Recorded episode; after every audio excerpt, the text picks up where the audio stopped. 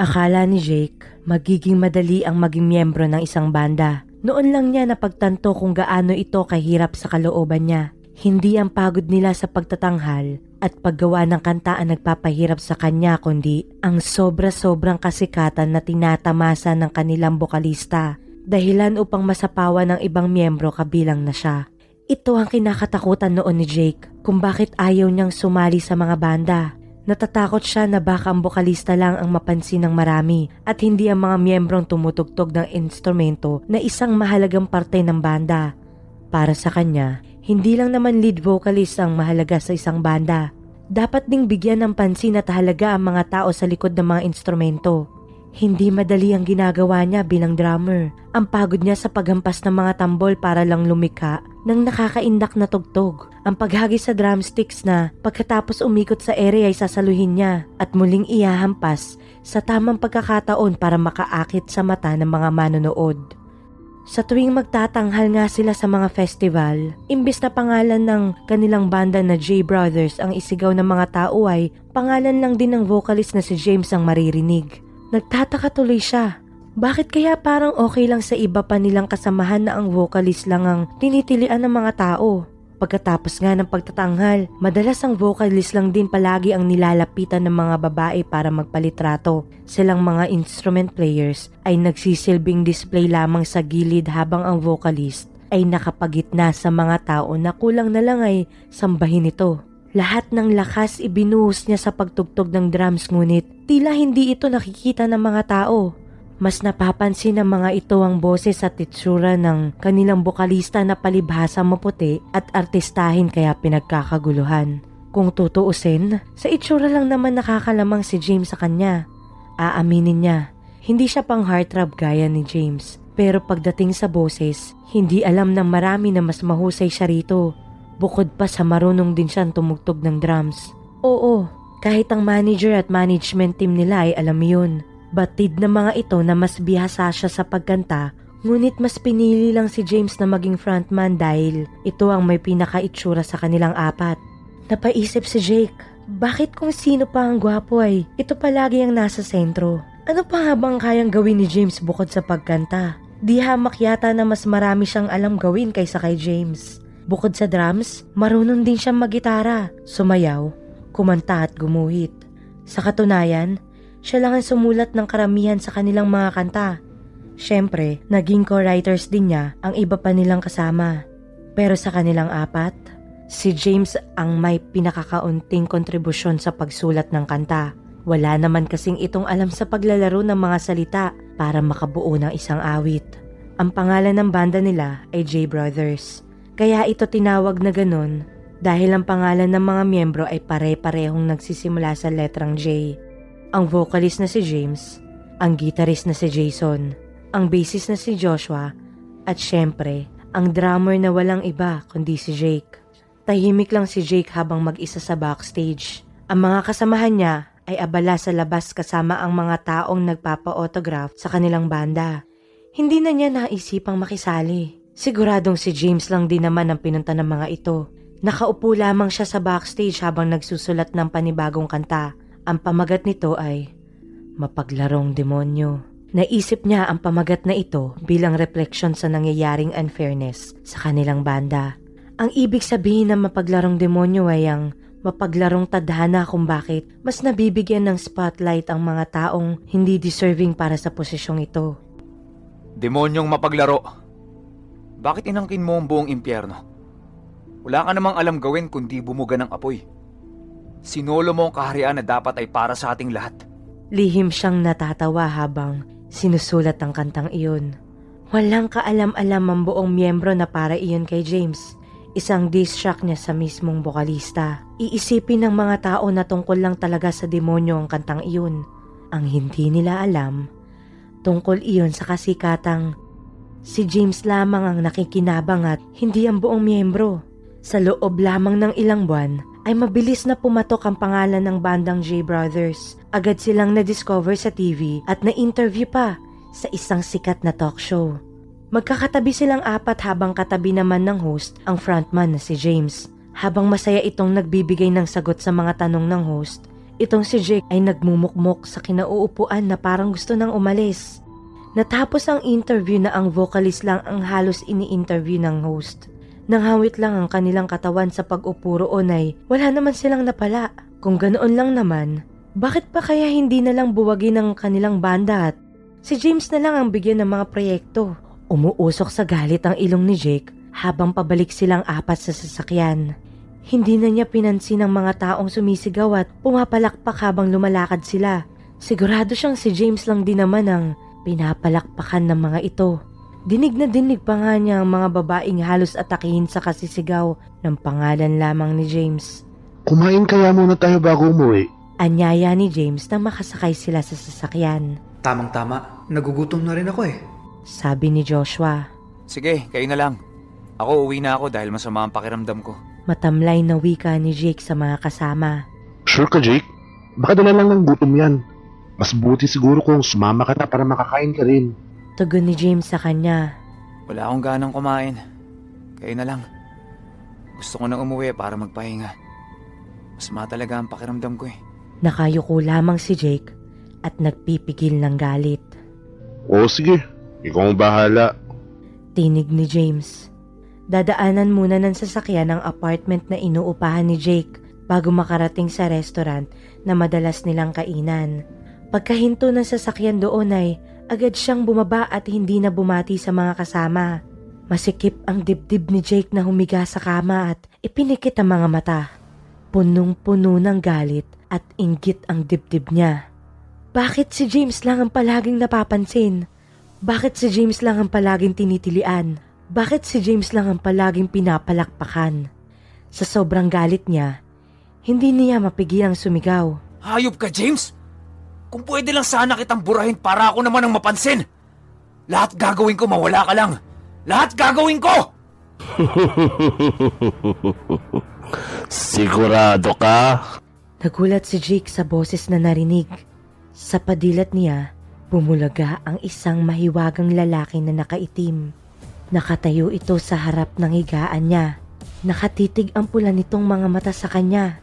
Nakaguhit naman sa nabubulok nitong mga labi ang isang mapanuksong ngisi. Napabangon sa gulat si Jake at sumandal sa dingding. Sa sobrang takot ay nanghina ang mga tuhod niya at hindi na nakatakbo pa. Si... Sino ka?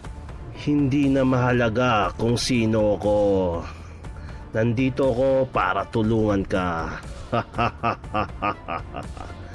Hindi ba't gusto mong sumikat katulad ni James? Nagbago ang timpla ng mukha ni Jake. Bahagyang nawala ang takot sa anyo nito. Tuluyang nawala ang takot ni Jake. Ah, anong ibig mong sabihin? Tutulungan kitang sumikat. Sinisigurado ko na ikaw naman ang sisikat at malalaos si James. Paano? Hanggat buhay si James, hinding-hindi ka magkakaroon ng pagkakataon na mapansin ng maraming tao. Kaya, dapat ay patayin mo siya upang sa'yo na mapunta ang atensyon ng lahat. Napakunot ng noo si Jake. Sigurado ka ba sa sinasabi mo? Hindi ako mamamatay tao! Napaisip si Jake sa sinabi ng mahiwagang lalaki. Ayaw niyang pumatay ng tao pero desperado na talaga siyang sumikat at mapansin ng marami. Kaya lahat ng paraan, kakagatin niya makuha lang ang ninanais. Paano ko siya papatayin? Hindi ako marunong pumatay! Tutulungan kita. Basta't magtiwala ka lang sa akin. Ipaliliwanag ko sa'yo ang mga dapat mong gawin. At palagi mong tandaan, nandito lang ako sa likod mo at nagbabantay. Wala ka dapat ipag-alala. Magkakampi tayo. Isinuko nga ni Jake ang kanyang loob sa mahiwagang lalaki. Kinabukasan, bumisita siya sa bahay ni James at nagsabing nangangamusta lang. Pasensya na ah. Hindi ko na kayo nasamahan kumain kahapon.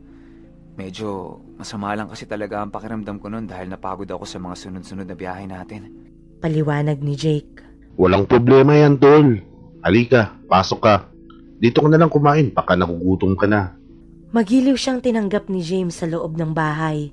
Agad itong naghanda ng kanilang pagkain. Sinakyan niya ang mga kwento nito habang kumakain sila. Nagsabi lang si Jake na magpapahinga saglit sa sala. Sa pagbalik naman niya sa kusina, naabutan niya si James na nakatalikod at naguhugas ng pinagkainan. Iyon na ang pagkakataong hinihintay niya.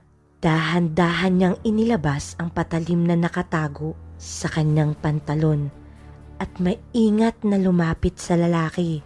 Wala na siyang pinalipas na oras, lalo na't dinig na dinig niya sa likod ang tinig ng mahiwagang lalaki na naguudyok sa kanya. Galit na galit ito na parang nais siyang patayin kapag hindi niya ginawa ang bagay na iyon. Agad niyang itinaas ang patalim at sinaksak sa leeg si James. Pagharap ng lalaki ay hindi na niya ito hinayaang makapagsalita agad niya itong tinadtad ng saksak sa iba't ibang bahagi ng katawan. Hindi kinaya ni James ang mga tama sa katawan at agad itong bumaksak sa sahig. Naalala niya ang kasunduan nila ng mahiwagan lalaki. Kailangan daw niyang pugutan ng ulo si James at dalhin sa harap ng bahay ng lalaki. Doon daw niya abangan ang pagbabalik nito habang hawak ang ulo. Gamit ang kanyang patalimay, matiyaga niyang pinaghihiwa ang leeg ng walang buhay na si James. Hindi na niya alintana ang mga dugong tumatalsik sa kanyang kamay. Hindi niya tinantanan ng leeg ng lalaki hanggat hindi ito napuputol. Makalipas ng ilang minuto, tuluyan ding naputol ang ulo ng lalaki. Agad niya itong dinampot at nagmamadaling lumabas ng kusina. Tumayo siya sa harap ng bahay at itinaas ang pugot na ulo. Heto na ang hinihingi mo. Nagawa ko na. Nasaan ka na? Naghintay siya sa pagbalik ng mahiwagan lalaki. Subalit, lumipas ang ilang oras ay hindi pa rin ito nagpakita sa kanya. Hanggang sa pumatak na lang ang hapon ay walang nakaitim na lalaki ang nagbalik. Nangalay na lang ang mga tuhod niya sa kakatayo ay hindi na ito nagpakita sa kanya. Nang pagmasdan niya ang ulo ni James, doon pa lang niya napagtanto kung anong kasamaan ang nagawa niya. Nabitawan niya ang ulo sa labi sa pagkasindak. Sindak siyang napatitig. Sa mga kamay niyang binalot ng sariwang dugo. Hindi na siya makapagsalita. Nanginginig ang buong katawan niya sa takot. Bumigay ang mga tuhod niya at napaluhod sa lupa. Kumabog ng malakas ang kanyang dibdib habang iniisip ang pwedeng mangyari sa krimeng ginawa niya. Napaluha na lamang siya habang isinisigaw kung nasaan na ang mahiwagang lalaki na nangako ng kasikatan sa kanya kapalit ng buhay ni James. Hindi na talaga ito nagpakita hanggang sa pumatak ang gabi. Doon niya naisip na mukhang pinaglaruan lang siya ng isang demonyo. Pumutok ang masamang balita kinabukasan sa buong bansa. Isang lalaki umano ang natagpo ang patay sa loob ng bahay nito. Naabutang wala ng ulo ang bangkay nito sa kusina at at tadtad pa ng saksak ang buong katawan. Ang lalaking iyon ay kinalala sa pangalang James Falcon, ang vocalist ng bandang J Brothers. Ang sospek naman sa madugong pagpatay ay walang iba kundi ang drummer ng nasabing banda na si Jake Fajardo. Hindi na nahirapan ng mga pulis sa paghuli kay Jake. Ito na mismo ang kusang sumuko at umamin sa ginawang kasalanan. Nahatulan ito ng habang buhay ng pagkakakulong. Nabuwag na rin ang kanilang banda dahil sa nangyari. Marami ang bumatikos kay Jake. Trending sa internet ang kanyang pangalan. Lahat ng tao ay galit sa kanya. Kinasusuklaman siya. Kung ano-anong masasakit na sumbat ang ibinato sa kanya. Halos wala nang maiharap na mukha si James sa kamera habang kinukunan ng panayam. Sikat na sikat na ngayon si Jake. Hindi nga lang sa paraang gusto niya. Labis niyang pinagsisisihan ang ginawa kung bakit pa kasi siya nagpalamon sa inggit. Ngayon ay tuluyan na nagdilim ang pangalan niya.